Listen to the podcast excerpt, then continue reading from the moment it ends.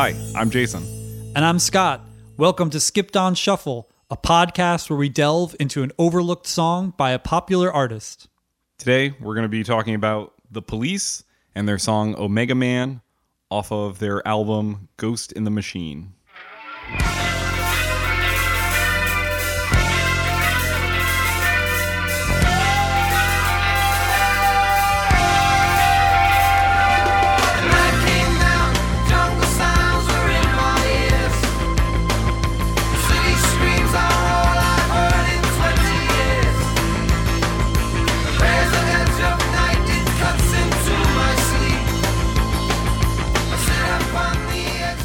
Doing an episode for Skipped on Shuffle on the police is really interesting because I don't think people really quite understand how much hit material the police have. Like, there's only five records and we had to find a song that wasn't a hit.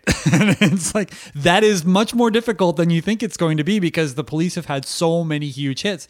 And I think that until you see all the hits, like until you see a list and you realize that you know all of them because you've heard them on you know on the classic rock radio you've heard them in movies you've heard them while you're walking through the mall you've heard them covered by people like you you you don't understand just how much material this band has and how huge it all was In such a short span of time. yeah, like boom, like it was like we we, we they joined the One the- band and they, then all of a sudden they hit hit hit hit and then they were done. You know, And a band that's so popular and with such staying power that after 30 years, they can go out on a tour and just sell out like sta- stadiums full and then yeah. I mean, based on, off of no new material that just we're getting back together and we're doing our songs and i don't know that's i, I feel like other bands would have to have some kind of release to go along with it something to kind of like entice people or be like hey remember us? But it's like nope we we remember you and we're gonna yeah, I think their entire British tour, that that reunion tour uh, in the early 2000s, I think the entire tour sold out in like 30 minutes or something. yeah it's It was just like a little, probably like a, a blurb in in in a, in a magazine or a newspaper or whatever. Like, oh, the police are getting back together. Boom, you know, hundreds of thousands of tickets sold. Like, it's just crazy how huge this band is. But as we're going to get into, the band is got some very shaky dynamics between the three members and a lot of the hit songs that you know are primarily from the, the band's most famous member sting but there's two other guys in the band that also write material and i think that it's interesting that so many hit songs they've had none of them have been from one of the other two members. Yeah, so especially with this episode of Skips on Shuffle, we wanted to highlight the contributions of the other members. So we picked a song written by guitarist Andy Summers, Omega Man.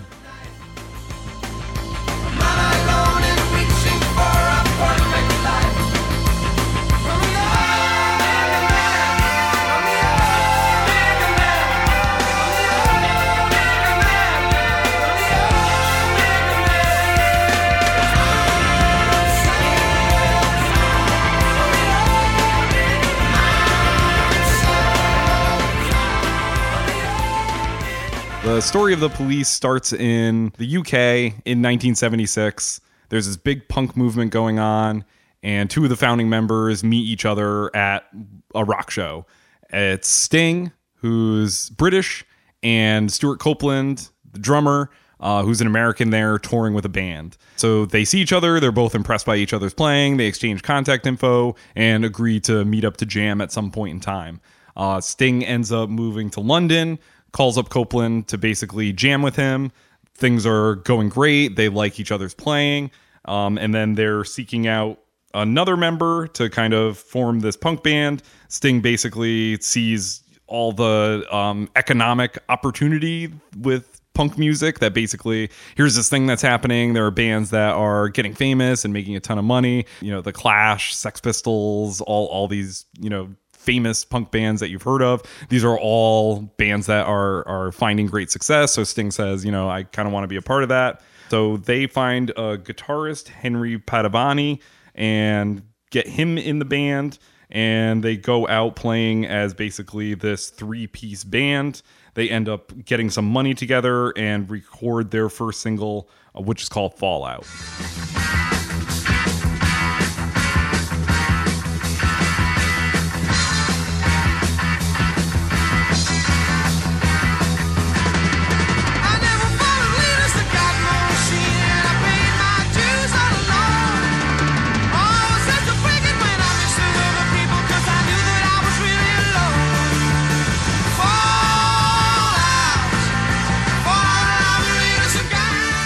So that first single, Fallout, doesn't really go anywhere, It doesn't really do much. So the band doesn't really have a lot of incentive to stay together.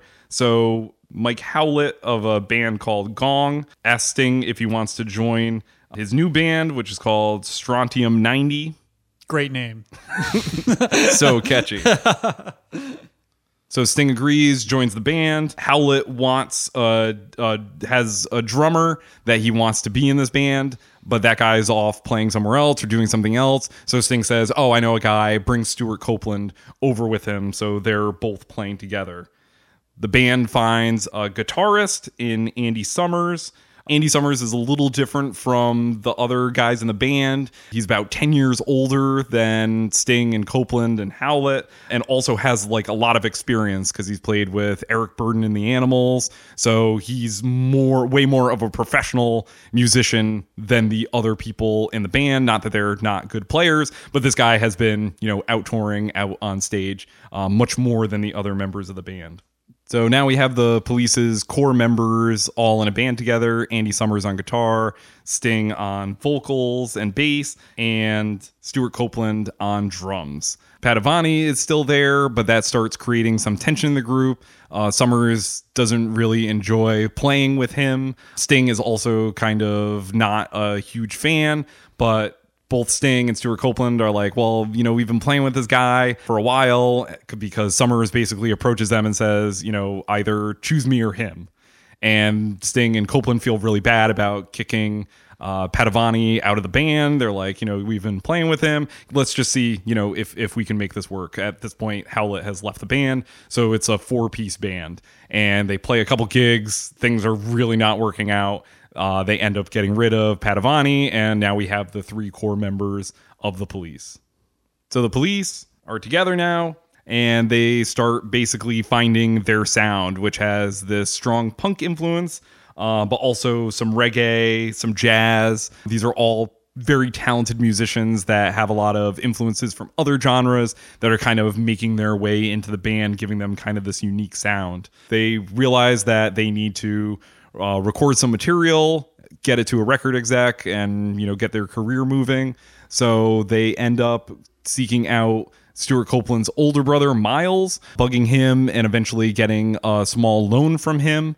They use that money to rent out uh, recording recording time at a studio, but basically the deal is they need to record during like off hours or if a band like cancels or something. So they're there at like all these weird times trying to record their debut album.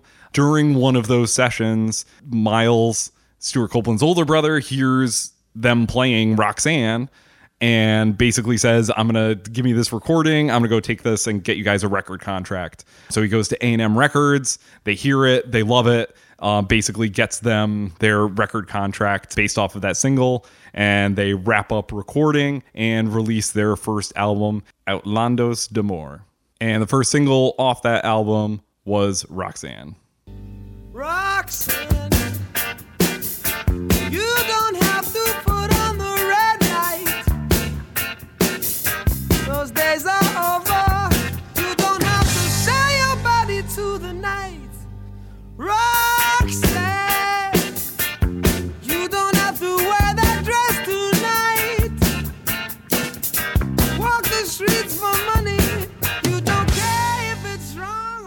So both the album and the single Roxanne didn't really do very well. They didn't really make any waves. They brought the song to the BBC to play it. The BBC didn't really want to play it. So famously they promoted the record company promoted it as though the band was banned from being heard on the BBC despite the fact that they were just like no we don't want to play your song so brilliant, brilliant marketing move by the the record execs there. So you know they're struggling to find a single, so they also release "Can't Stand Losing You," but that single doesn't do very well because it has this kind of controversial suicidal cover with Stewart Copeland on the cover, so that causes some controversy. So that song was actually banned, which is just kind of weird because it wasn't anything with the content; it was how yeah, it was being packaged. Yeah, that's weird. So just kind of a strange thing. And then a third single So Lonely was also released from that album and also didn't really do much. So Which is really weird because you know, we're When you saying hear these, these songs now. yeah, yeah, so lonely and can't stand losing you and Roxanne. Those are like radio staples. Like these are songs that you can't turn on any classic rock radio station without hearing one of those songs at least one point during the day. So it's really remarkable that like critics at the time didn't want, didn't like it, and and audiences at the time weren't buying it, and it's just so crazy to think of these huge hits as not being successes right from the get go. So what kind of helps this band recover from all this is they end up playing on British TV where they play Roxanne. So more people finally hear that song and uh, love it. And then also they come over to the U.S. where they're playing uh, in New York City and doing very well there. So the record company ends up actually reissuing a lot of those original singles now that people kind of have at least heard the name and now that they have some kind of following as a live act. So in 1979, they record a follow up album, Reggatta de Blanc, which does very well in the UK, mainly a couple big hit singles, one of those being Message in a Bottle. A year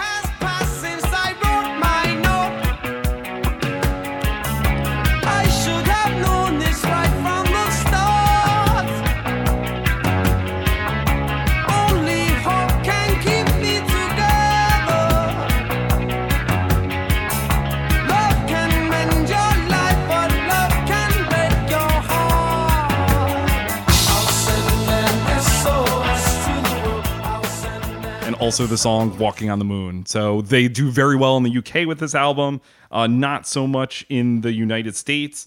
Um, also, interestingly, they go on a world tour and they play a lot of kind of interesting places that when you think of a world tour, it's not really places that bands typically go places like india hong kong greece kind of a, a interesting direction for for that band to take their music to um these these places that you know aren't Usually they're are, are- usually yeah, ignored, I mean, yeah. there's, it's weird to, to Yeah. When you think about it now, you're like, oh, you know, yes, these are you know major countries that people tour, but at the time, this was um, kind of unusual, especially for a band that's still sort of finding its footing and and trying to find an audience.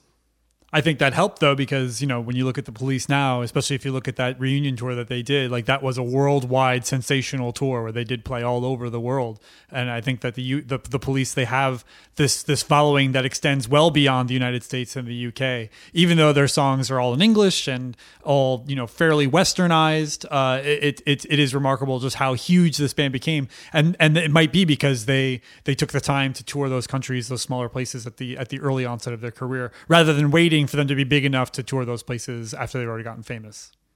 In the midst of all this touring, the police write material for their third album, Zenyatta Mondatta, which they end up recording over the summer of 1980. The album comes out in October, and basically, as soon as they wrap up recording, they're already back out on the road doing another big world tour. Which, I mean, despite this like hurried schedule, this band is becoming basically bigger and bigger. The most notable song off of Zenyatta Mondatta is Don't Stand So Close to Me.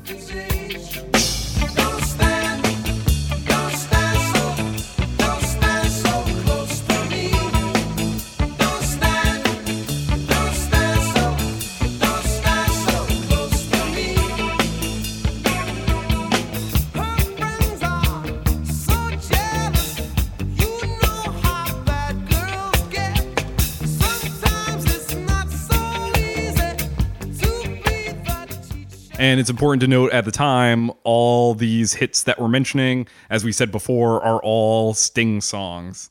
The other musicians in the band are starting to get a little bit more confident and adventurous, I'd say. Andy Summers, the guitarist, records a song called Behind My Camel, this weird instrumental track with these Middle Eastern influences that famously Sting has said he like totally hated the song. Uh, there's a bass guitar on the song, but Sting didn't contribute that bass. Andy Summers actually played the bass line because Sting was so adamant about not wanting to be a part of that track. So this is also the time where we start to get some of those tension in the band and these creative differences as to what direction that the individual members see the police going because Sting is this the the driving force. He's also you know writing so much material that is getting the, them these hits, but also you know underneath the surface they they you know want to take the band in in slightly different directions in in terms of sound, and a lot of it is you know Andy Summers kind of pushing for a more experimental direction, and also if you've ever heard any of Stewart Copeland's drumming, you know that he has a lot of influences from all around the world that you can hear him also trying to get in there. This album is also notably the last album that has a lot of that like reggae influence that you hear that if you listen to any of the early police stuff is one of those really um, identifiable factors. Also, notably, the band starts getting more political. Songs like Driven to Tears, or a song that Stewart Copeland wrote called Bombs Away, kind of making political commentary, which was also kind of a new thing for the band. In 1981, they go back into the studio to record the album that we're going to be talking about today, Ghost in the Machine. So all I'll mention from it right now is just the band wanted to kind of move in a different direction. As I mentioned, they were moving away from that reggae sound. They also started incorporating uh, more keyboards. Uh, Sting plays saxophone on some of the songs on this album. The the recording gets much more layered and textured. So there's a lot of different stuff going on here. But probably the one song that you've most assuredly heard off of this album is "Every Little Thing She Does Is Magic."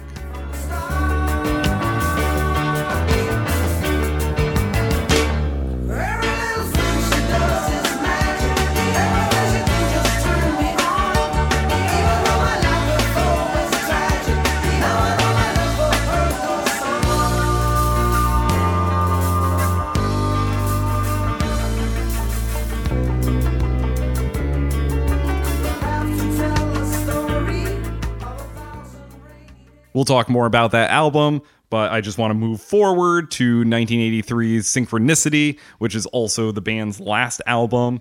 This famously has the song Every Breath You Take.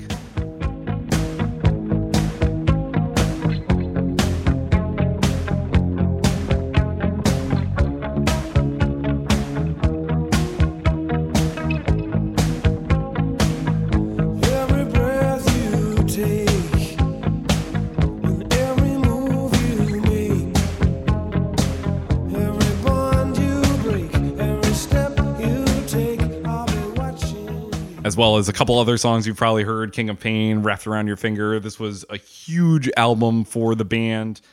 This is a band really hitting their peak as far as coming out with hit singles and the size of the tours they're doing. Notably, they go out on tour and they play Shea Stadium, which seats, I think, like 70,000 people. And it's at this moment that all the tensions in the band start spilling over, especially Sting as the main singer songwriter basically being like do i really need these people anymore? Where do we where do we go from here? Here we are at you know shea stadium. There's nowhere bigger that we can play. There's nowhere else for us to go.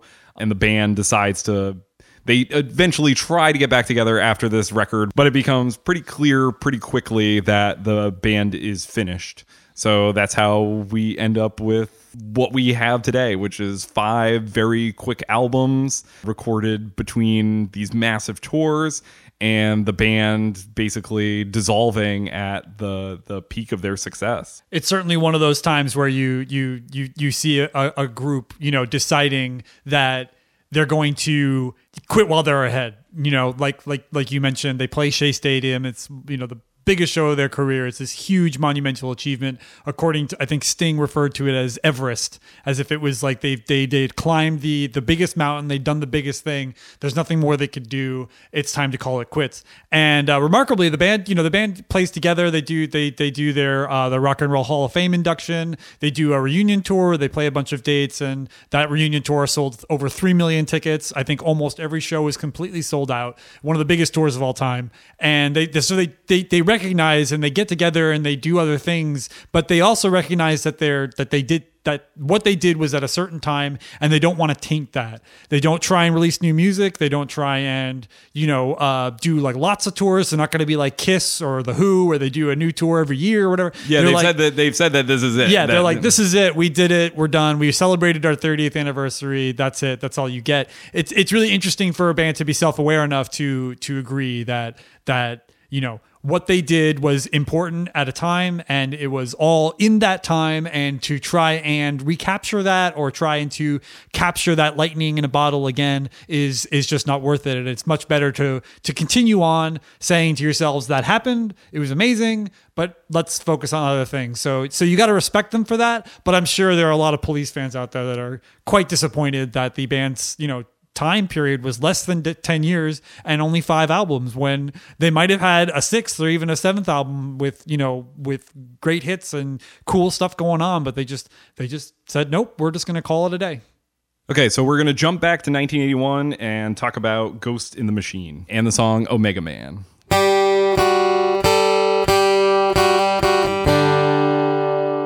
We hope you're enjoying this episode of Skipped on Shuffle. Right about now, in most podcasts, you'd be hearing an ad for something, uh, but we are trying to keep Skipped on Shuffle ad free. And the way we're going to be able to do that is through Patreon. Please visit our Patreon page at patreon.com slash skipped on shuffle. Any donations go to support the costs associated with running this podcast.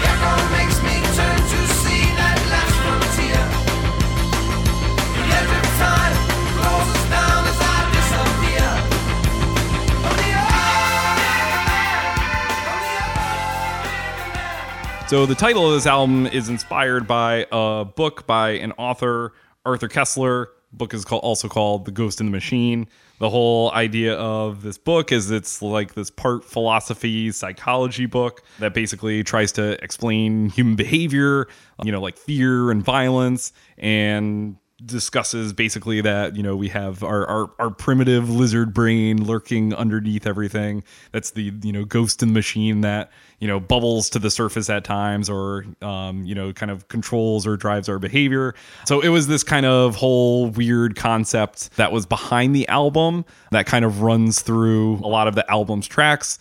At this point the band is trying to change their sound trying to change direction a little bit. They're getting darker into heavier themes they're moving away from a lot of that reggae influence that uh, made the music a little bit lighter or a little bit more fun they're also incorporating a lot more layers of keyboards, bringing in horns with Sting playing saxophone on the album. So this album sounds very different from the previous three police records.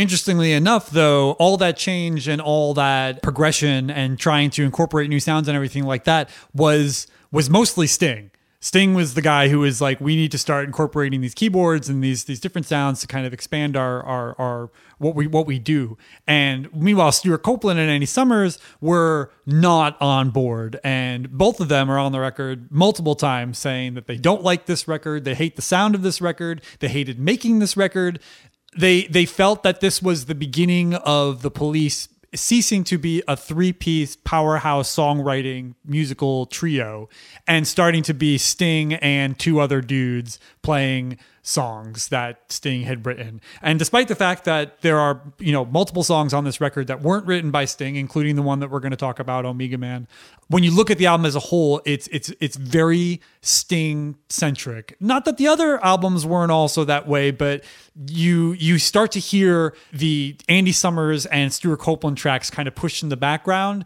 and all the Sting stuff kind of pushed into the foreground.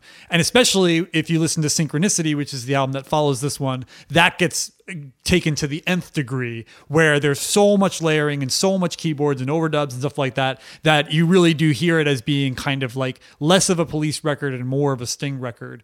And the the other two band members this is what's causing a lot of the strife to happen. So you can only imagine the uh, the tension and the arguments and the problems that probably occurred while sting is basically taking the police and saying like guess what guys?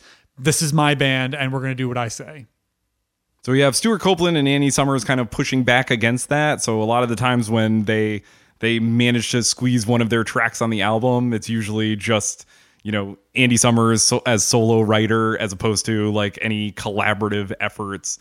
That's kind of an interesting dynamic, and also uh, what makes Omega Man so interesting is the record company actually wanted this song to be the first single, but because it was written by Andy Summers, this made Sting really angry, and he actually refused to allow them to use this as the lead single for the record.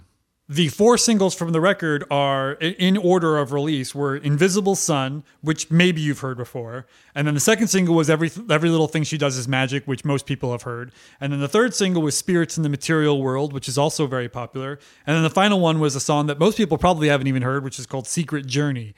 So not only was it not the first single, but Sting refused to release it as a single at all. And which is really crazy because when you listen to Omega Man, you hear so much of what makes the police famous. Like uh, you you hear so much of what people love about this band. You hear that that driving beat that memorable chorus the you know very interesting guitar work the the driving bass line of sting and sting sings the song. So you, you know uh, which should, we should mention like obviously you know we've played clips of the song so you can hear sting's voice but this is a song written by andy summers sung by sting played all together as a trio and it's also a song very focused on the trio. It's almost like it's almost like this is a song from a past police record that got put onto this one. So it's really crazy that they didn't think to themselves like this would be a great way to lead off the record, and, and instead they they picked other stuff that that that that Sting picked or Sting wrote. So so it really does give you an idea of just how much of a control freak and kind of an asshole Sting is at this time when it comes to making decisions for the band on the band's behalf.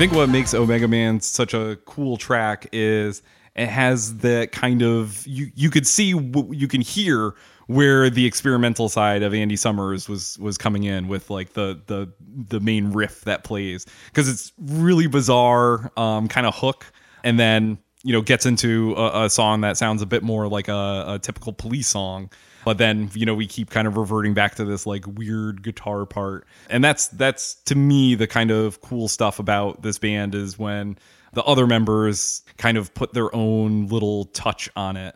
A good example of Stewart Copeland doing this is something like Walking on the Moon if you hear like his like hi-hat playing during that song. It's just like really complex and cool. But also uh, like subtle. but yeah, Yeah. but without you know being like too in your face. And and that's kind of i think one of the things that draws me to this song is the way that it can kind of push towards a new and sort of different sound without kind of sting's approach of like oh we need to throw in keyboards or have a horn here. It's like you're using you know the the guitar bass drums that you've been using but also you're able to to use it in a different way to create this really unique sound even though the band Rage Against the Machine, even though they're not a trio, they're they're, they're four members of the band. The the the, the musicians of the band that, that that that play the actual instruments, the guitar, bass, and drums, they're also just a trio. And it kind of reminds me of that. It kind of reminds me of of how Rage Against the Machine limited themselves. They were like, no, like all of our sounds are going to come from guitar, bass, and drums and vocals. That's all we're going to do.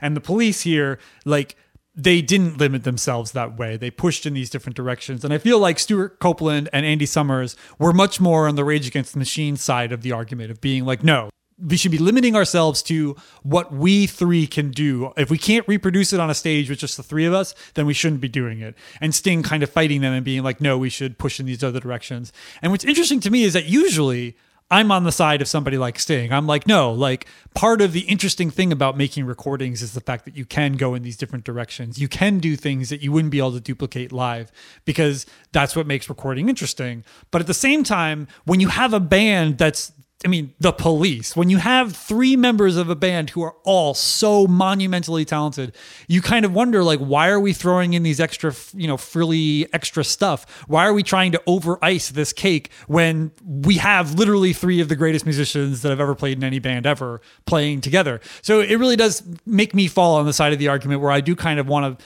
you know, say to Andy Summers and Stewart Copeland, like, no, you guys were right. Like, you guys should have stuck with this. Maybe if you did, things would have been different. But at the same time, like, you know, we also have synchronicity, which is this is a great, great record. So it really, it, it kind of brings up this inner conflict in me of being like, I want to love these these core trio, trio songs so much, but I also don't want to ignore all the other great stuff that they did with Sting kind of at the helm. Yeah, and I don't know if it's kind of the, just a holdover from what they had done previously with the, this like punk mentality. Because yeah, you don't, you- you're not gonna have a punk band that's just like, guys, I wrote this great keyboard riff. if we could just find a place to put it in this song, and I mean that's just the natural progression of bands. And yeah, I I, I kind of ag- agree with you where it's kind of hard to figure out who's on the right side of that argument because also just bands progress and change but this this feels like far more of a like dragging the other members of the band along with you than just kind of the natural progression and, and change of sound that normally you know bands kind of follow over the course of their career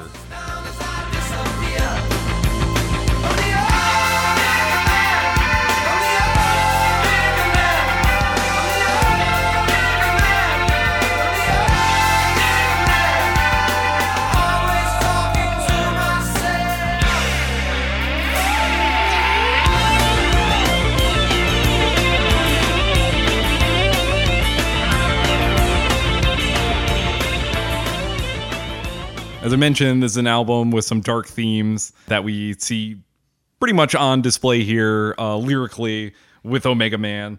Uh, opens up, the night came down, jungle sounds were in my ears, city screams are all I've heard in 20 years. So, very, you know, dark, brooding, dystopian um, setting for our song. Also, just the the kind of end of things, as is suggested by Omega being the last letter of the Greek alphabet. Yeah, there's the the the old you know the the reference usually is made as the alpha and the omega, which is a you know usually ascribed to religious figures like Jesus Christ, where they say like you know they are the beginning and the end, everything and in between is all encapsulated by this thing. So rather than being the alpha and the omega man, this is just the omega man, the guy at the very end. You know, we could you know judging by the lyrics and and the dark tone and the kind of I guess the best word I could think of is like desperation of the of the lyrics. You could imagine that this is a guy at the end of his rope, kind of struggling to get through life or or, or whatever. Very different from something like every little thing she does is magic, or you know, uh, wrapped around your finger, or can't stand losing you, or whatever. This is clearly a much darker territory than than most of of the Police's bigger hits, and also most of Sting's songs, most of Sting's writing. You know, this is clearly very different from from from what we've previously heard from the Police in that regard. And even when Sting gets kind of into some of the, the his his interpretation of some of the you know themes of this album, uh, it's not you know as dark as this. Spirits in the Material World famously you know has the line, "There is no political solution." So I mean, it's it's a, little bit of that you know throwing your your hands in the air and saying you know there's there's some things that are broken and perhaps are can't easily be fixed versus this song which is just like chaos Yeah, of just yeah. every everything is ended and I don't know where I'm going you know lines like the edge of time closes down as I disappear Whoa. deep. but yeah, I mean, it's it's clear that you know this song is just kind of a crazy dystopian hellhole of a song, but it's really cool and really catchy. Might also be worth mentioning that The Omega Man was a movie that came out roughly a decade before with Charlton Heston, where basically he was the last survivor on, on Earth. So clear, clearly there's, you know, some some further connections there.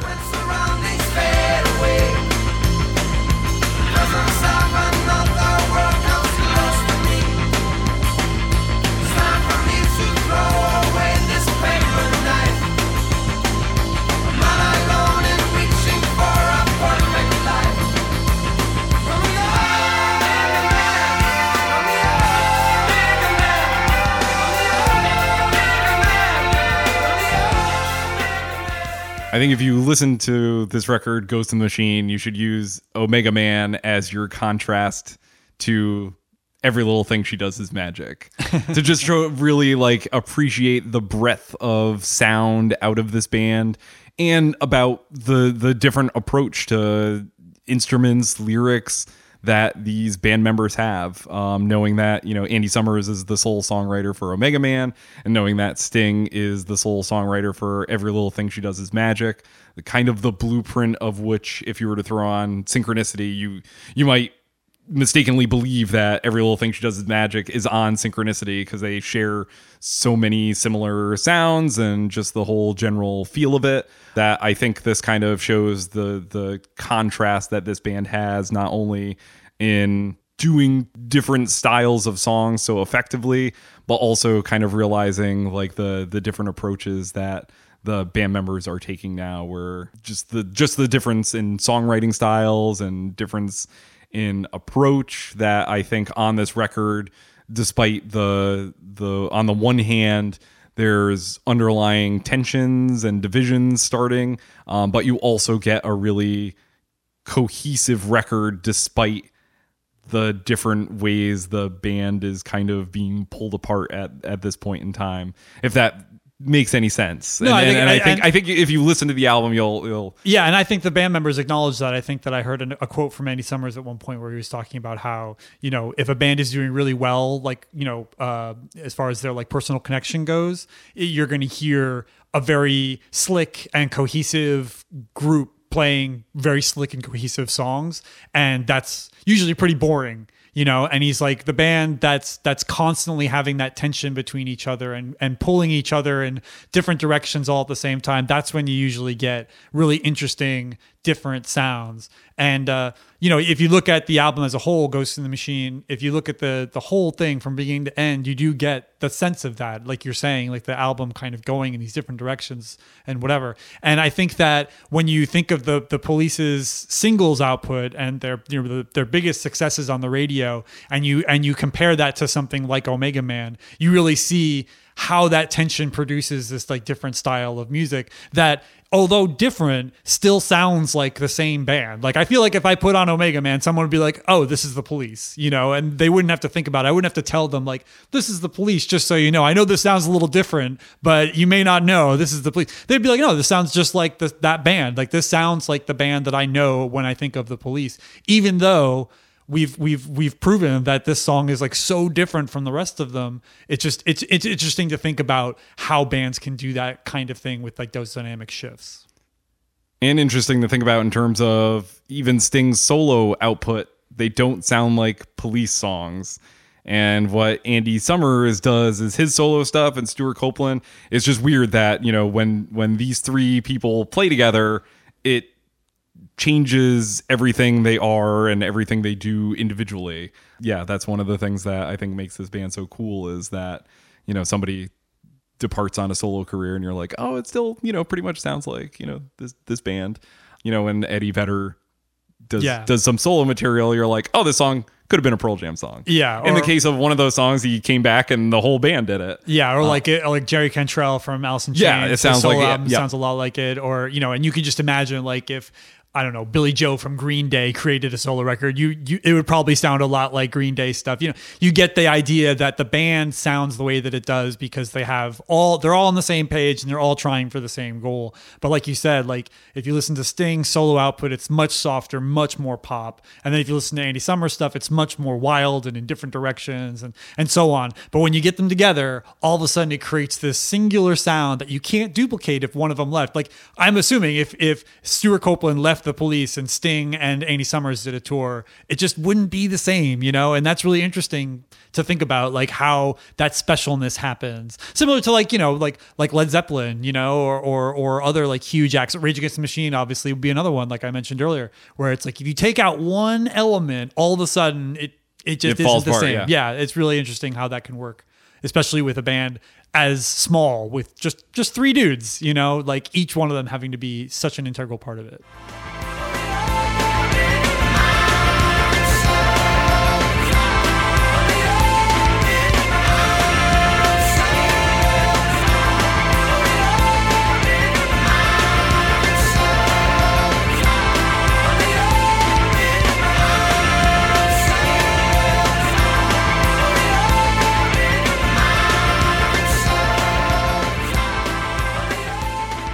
As a musician and as a music listener and as a guy who runs a podcast about music, I, I am ashamed to admit that I did not immediately come into music listening to the police and thinking they were the greatest thing since sliced bread, which I, I, I, I, say I'm, I'm ashamed to admit that because I feel like if you if if you don't appreciate the police on a fundamental level from the beginning, then you're you're kind of seen as as out of touch with what music really is because this band is so monumental and such a, a huge influence on so many people, especially musicians. But uh, yeah, I I listened to the songs I heard on the radio. I think I had a greatest hits collection, and I was like, this is it. This is what the police is. They're uh, a series of great singles, you know, played by a very competent trio of, of musicians.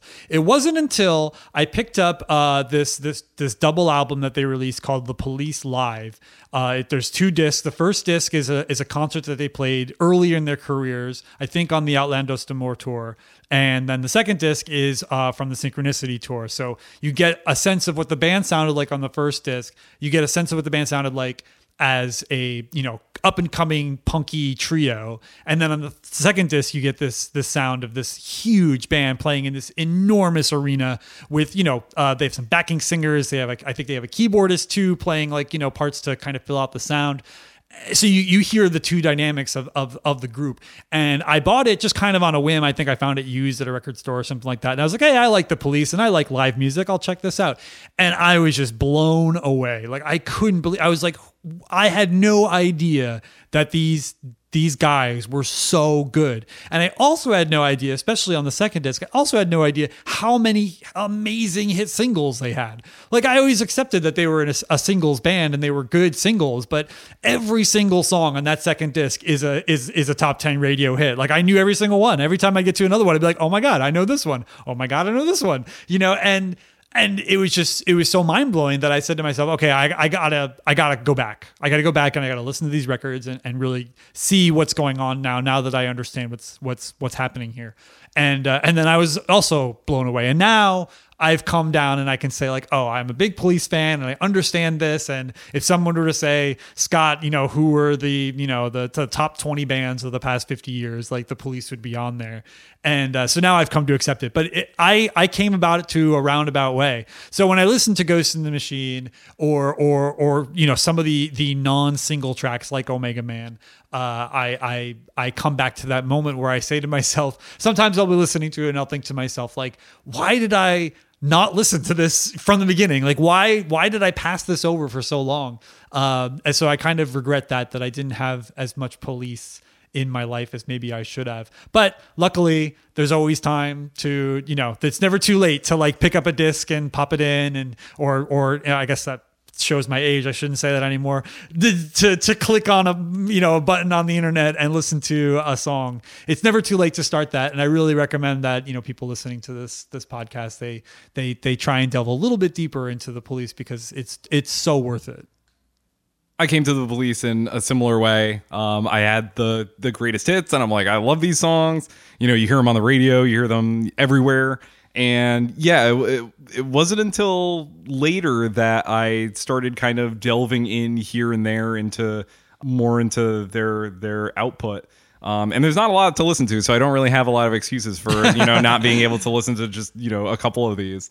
But the, I mean, the thing that really hooked me was I I love the greatest hits, and especially the sound of wrapped around your finger, which just is like so spooky and weird, and I don't know. There's just nothing else that sounds like it. So the first album I had gotten was Synchronicity, and I mean, it's such a polished, cool album that you know if if you're unsure if you're a police fan, you can pretty much throw that on and love every song on it, with the exception of Mother. As With we- the as we- exception as of we- Mother. which is weird because it's an Andy Summers track. But um, you'll you'll you'll know that song when you get to it. Um, but I I you know heard that record and really loved it, and for some reason just kind of stopped there. I don't know why. Like greatest hits and the last album for some reason seemed like enough. So yeah, in in at some point I picked up whatever the most complete box set was at the time that had Yeah, I think it's um, a message in a box. yeah, for the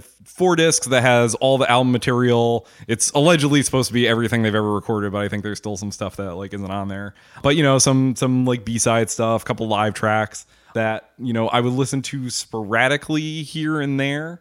And I think kind of the older I get, every time I kind of like throw on part of that, whether I just you know throw in one disc of it or just you know throw throw on shuffle and hear it, I I'm similar to to experiences Scott had, where I just like kind of appreciate the the power of this band more and more.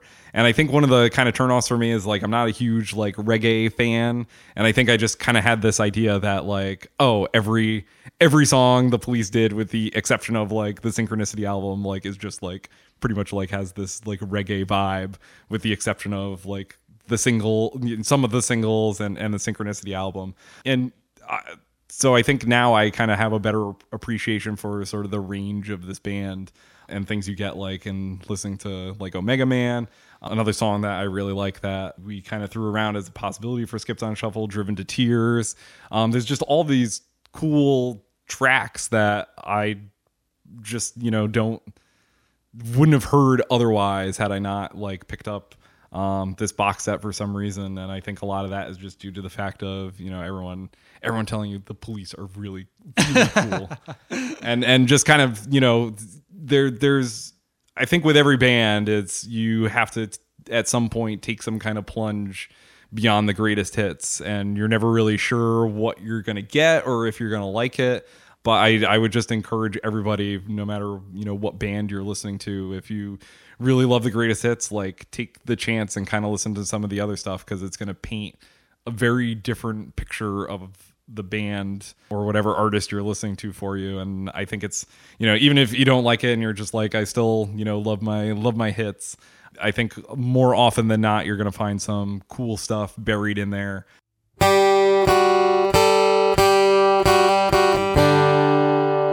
Thank you for listening to this episode of Skipped on Shuffle.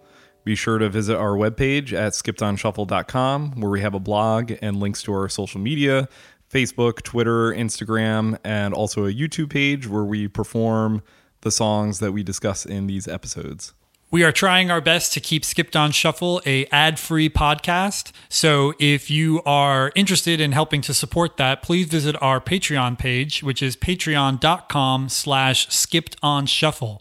Uh, any donations that come there could go straight to keeping uh, Skipped on Shuffle a ad-free experience and go straight to paying for the various costs that are associated with running this podcast.